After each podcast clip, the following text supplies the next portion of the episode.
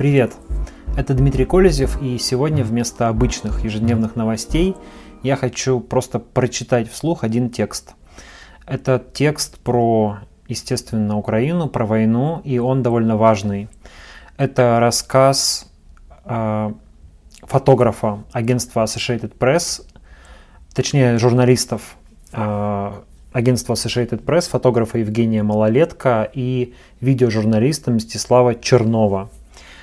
Перевод этого рассказа опубликовало издание «Медуза». И это важный рассказ в контексте истории Мариупольского госпиталя.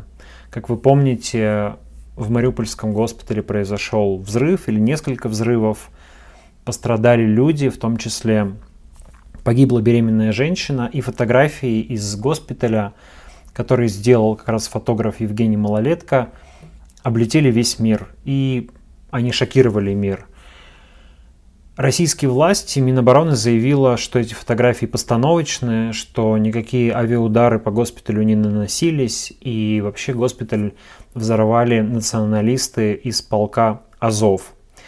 А, но потом фотограф Евгений Малолетко и видеожурналист Мстислав Чернов рассказали о том, что происходило в госпитале на самом деле. И вот перевод их рассказа опубликовало издание «Медуза». Я просто хочу его прочитать. Русские охотились за нами. У них был список имен, включая наши, и они приближались. Мы были единственными международными журналистами, оставшимися в Мариуполе – мы более двух недель документировали его осаду российскими войсками. Мы делали репортаж из больницы, когда в коридорах появились вооруженные люди. Хирурги дали нам белые халаты для маскировки. Вдруг на рассвете ворвался десяток солдат. Где журналисты, черт возьми? Я посмотрел на их нарукавные повязки, синие, украинские, и попытался вычислить вероятность того, что они замаскированные русские – я шагнул вперед, выдав себя. «Мы здесь, чтобы вытащить вас», — сказали они. Стены операционной сотрясались от артиллерийского и пулеметного огня, и казалось, что внутри безопаснее. Но у украинских солдат был приказ вывести нас. Мы выбежали на улицу, бросив приютивших нас врачей, попавших под обстрел беременных женщин и людей — которые спали в коридорах больницы, потому что им больше некуда было идти. Я чувствовал себя ужасно, оставляя их всех. Девять минут, может десять, вечность по дорогам мимо разбомбленных домов. Когда рядом разрывались снаряды, мы падали на землю. Ударные волны одна за другой сотрясали мою грудную клетку. Мои руки похолодели. Мы добрались до входа, и бронемашины увезли нас в темный подвал.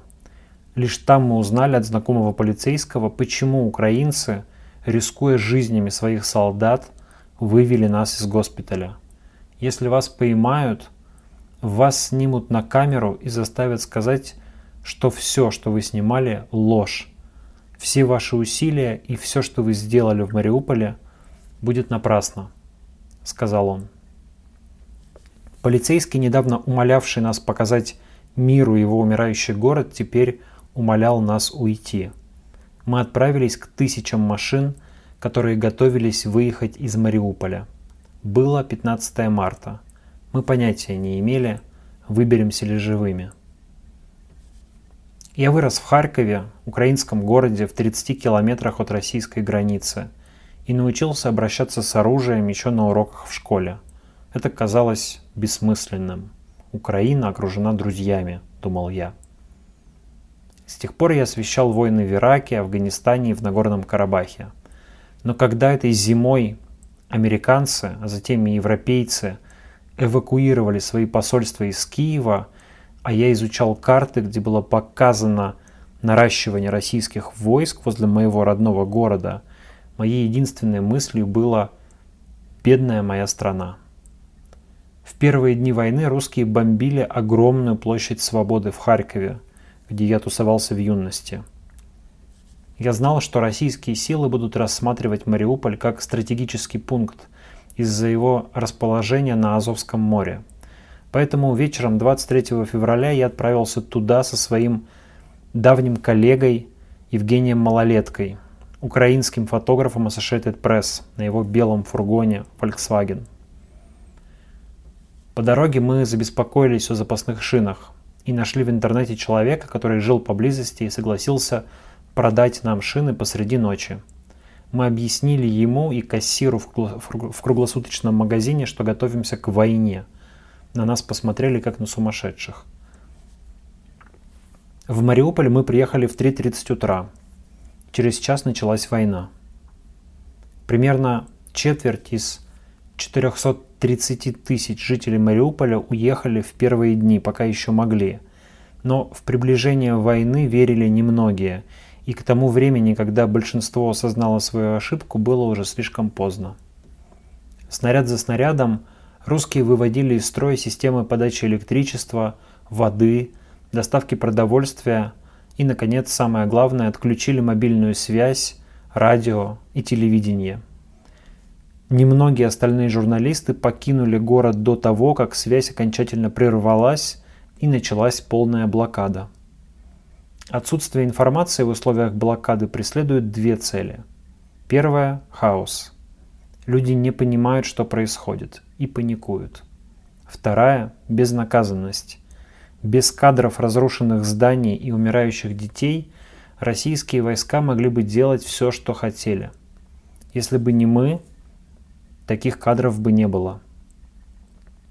Вот почему мы пошли на риск, чтобы показать миру то, что увидели – и это разозлило россиян настолько, что они выслеживали нас.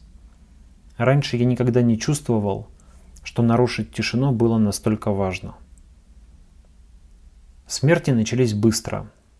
27 февраля мы видели, как врач пытался спасти маленькую девочку, раненую шрапнелью. Она умерла.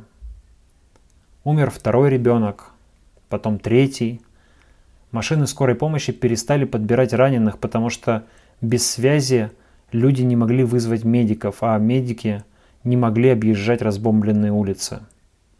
Врачи умоляли нас снять семьи, которые привозили погибших и раненых родственников, и позволяли нам использовать их генератор для подзарядки наших камер.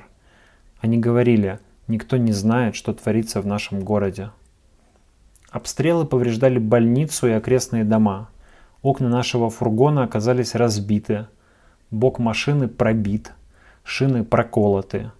Иногда мы выбегали из больницы, чтобы снять горящий дом, а потом бежали обратно среди взрывов. В городе оставалось лишь одно место с хорошей связью – возле разграбленного продуктового магазина на проспекте Будивельников – Раз в день мы ездили туда и прятались под лестницей, чтобы отправить фотографии и видео. Лестница не сильно нас защитила, но под ней мы чувствовали себя более безопасно, чем на открытом воздухе. К 3 марта сигнал и там пропал. Мы пытались отправить видео, поднявшись на седьмой этаж больницы и высунувшись в окно. Оттуда мы увидели, как грабили торговый центр Порт-Сити – и направились к нему сквозь артиллерийский и пулеметный огонь. Оттуда выбегали десятки людей, толкая тележки с электроникой, едой, одеждой. На крыше магазина разорвался снаряд, и меня бросило на землю. Я напрягся, ожидая второго удара, и сотни раз проклинал себя за то, что не включил камеру, чтобы записать все это. Второй удар последовал, Снаряд с ужасным свистом врезался в жилой дом рядом со мной. Я спрятался за угол. Мимо пробежал подросток, катя офисный стул, нагруженный электроникой. С него падали коробки. Снаряд упал в 10 метрах от нас. Там были мои друзья. Я понятия не имею, что с ними случилось, сказал он. Мы помчались обратно в больницу. В течение 20 минут начали прибывать пострадавшие. Некоторые из них в магазинных тележках. В течение нескольких дней нашим единственным средством связи с внешним миром был спутниковый телефон. И единственное место, где он работал, было на улице, рядом с воронкой от снаряда. Я садился, съеживался и пытался словить сигнал. Все спрашивали, пожалуйста, скажите, когда закончится война. У меня не было ответа. Ежедневно появлялись слухи, что украинская армия собирается прорвать осаду. Но никто не пришел. К тому времени я наблюдал смерти в больнице, трупы на улицах, десятки тел, сброшенных в братскую могилу. Я видел так много смертей, что снимал их, почти не воспринимая. 9 марта два авиаудара прорвали пластик, прикрывавший окна нашего фургона. Я заметил огненный шар за мгновение до того, как боль пронзила мое внутреннее ухо, мою кожу, мое лицо. Мы увидели, как над родильным домом поднимается дым. Когда мы оказались там, спасатели все еще вытаскивали из руин окровавленных беременных женщин. Аккумуляторы наших камер были почти разряжены. У нас не было связи для отправки изображений. До комендантского часа оставалось несколько минут. Полицейский подслушал, как мы обсуждали способы сообщить о взрыве в больнице.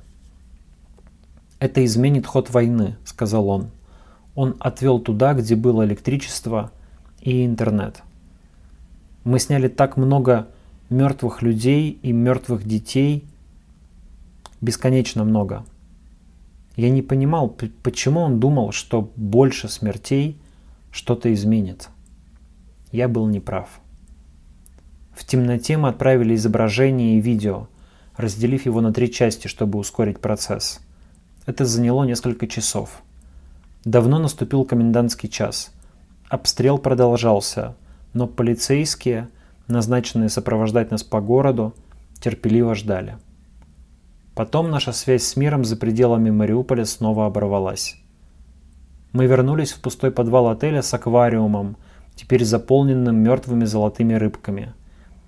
Изолированные, мы не знали о российской кампании дезинформации, нацеленной на дискредитацию нашей работы. Посольство России в Лондоне опубликовало два твита, назвав фотографии Associated Press фальшивкой и заявив, что беременная женщина была актрисой. Постпред России продемонстрировал копии фотографий на заседании Совета Безопасности и ООН и повторил ложь о нападении на родильный дом. Тем временем в Мариуполе нас осаждали люди и спрашивали о последних новостях про войну. Ко мне часто подходили и говорили, пожалуйста, снимите меня на видео, чтобы моя семья за пределами города знала, что я жив. К этому времени в Мариуполе не работали украинское радио и телевидение. Единственный радиосигнал, который можно было уловить, транслировал извращенную российскую ложь. Что украинцы держат Мариуполь в заложниках, стреляют по домам, разрабатывают химическое оружие. Пропаганда была настолько мощной, что некоторые люди, с которыми мы общались, поверили ей, несмотря на то, что видели собственными глазами. Сообщение повторялось постоянно, в советском стиле. Мариуполь окружен. Сдайте оружие. 11 марта во время короткого звонка наш редактор спросил, можем ли мы найти женщин, переживших авиаудар по роддому, чтобы доказать их существование. Я понял, что кадры из роддома должны были быть достаточно мощными, чтобы спровоцировать реакцию российских властей. Мы нашли этих женщин в другой больнице. Одни были с младенцами, а другие в родах мы узнали, что одна женщина потеряла ребенка, а затем умерла сама. Мы поднялись на седьмой этаж, чтобы отправить видео. Оттуда я наблюдал, как танки один за другим подъезжали к больничному комплексу. Каждый был отмечен буквой Z, ставшей российским символом войны. Мы были окружены. Десятки врачей, сотни пациентов и мы. Украинские солдаты, охранявшие госпиталь, исчезли. А путь к нашему фургону с едой, водой и снаряжением преградил русский снайпер, который уже подстрелил выбежавшего на улицу медика. Мы сидели в темноте и слышали взрывы. Так прошли часы. Тогда-то за нами и пришли солдаты, крича по-украински. Это не было похоже на спасение. Было ощущение, что нас просто отправляют из одной опасности в другую. К этому времени в Мариуполе нигде не было безопасно, и никто не мог помочь. Ты мог умереть в любой момент. Я был невероятно благодарен солдатам, но еще ощущал оцепенение и стыд за то, что я ухожу. Мы вдвоем и семья из трех человек втиснулись в Hyundai и стали в пятикилометровую пробку за городом – в тот день из Мариуполя выехало около 30 тысяч человек. Так много, что у российских солдат не было времени вглядываться в окна машин, замотанные полиэтиленовой пленкой. Люди нервничали. Они ругались, кричали друг на друга. Каждую минуту появлялся самолет или слышался авиаудар. Земля тряслась. Мы пересекли 15 российских блокпостов – на каждом из них сидящая на переднем сиденье мать семьи, с которой мы ехали, неистово молилась, достаточно громко, чтобы мы могли услышать. Пока мы проезжали блокпосты, третий, десятый, пятнадцатый, все укомплектованные солдатами с тяжелым вооружением, мои надежды на то, что Мариуполь уцелеет, угасали. Я понимал, только для того, чтобы дойти до города, Украинской армии придется прорваться через столько преград. На закате подъехали к мосту, разрушенному украинцами, чтобы остановить наступление русских. Там застряла колонна Красного Креста из примерно 20 автомобилей. Мы все свернули с дороги в поля и проселки. Охрана на блокпосту КПП номер 15 говорила по-русски с тяжелым кавказским акцентом – они приказали всей колонне снять фары, чтобы не раскрывать оружие и технику, припаркованные на обочине. Я едва мог различить белую букву Z, нарисованную на машинах. Подъехав к 16-му блокпосту, мы услышали голоса. Украинские голоса. Я почувствовал огромное облегчение. Мать на переднем сиденье расплакалась. Мы вышли. Мы были последними журналистами в Мариуполе – Теперь там нет журналистов. Мы до сих пор завалены, завалены сообщениями от людей, пытающихся узнать о судьбе близких, которых мы фотографировали и снимали на видео. Они пишут нам отчаянно и искренне, как будто мы не чужие, как будто мы можем им помочь. Когда в конце прошлой недели российская авиация нанесла удар по театру, где укрылись сотни людей, я знал, куда мы могли бы отправиться, чтобы узнать о выживших, услышать из первых уст, каково это – провести бесконечные часы в ловушке под грудами обломков. Я знаю это здание и разрушенные дома вокруг него. Я знаю людей, которые оказались в ловушке под ним. А в воскресенье украинские власти заявили, что Россия взорвала художественную школу в Мариуполе, в которой находились около 400 человек. Но мы уже не можем туда попасть. Еще раз скажу, что этот текст был опубликован в издании «Медуза», в оригинале в Associated Press, но в «Медузе» в переводе и с некоторыми сокращениями. Его автор э, – видеожурналист Мстислав Чернов, и вместе с ним был фотограф Евгений Малолетко, автор этих знаменитых кадров – также нужно добавить, что российская, российские власти и Министерство обороны утверждают, что больницу в Мариуполе взорвали украинские националисты. И также российские власти отрицают, что российская авиация наносила удар по театру, где укрылись сотни людей. И вообще, говорят в Минобороны, Россия не наносит удары по гражданским объектам. Якобы это украинские националисты – расстреливают мирные объекты из танков, из артиллерии или сами взрывают их. А еще, как говорят в Минобороны России, украинские националисты используют а, эти объекты, гражданские объекты, в том числе школы и детские сады, для того, чтобы устраивать в них огневые точки, таким образом защищаться. Верить ли этой информации, решайте сами. Это был очередной выпуск подкаста. Меня зовут Дмитрий Колезев. Всем пока.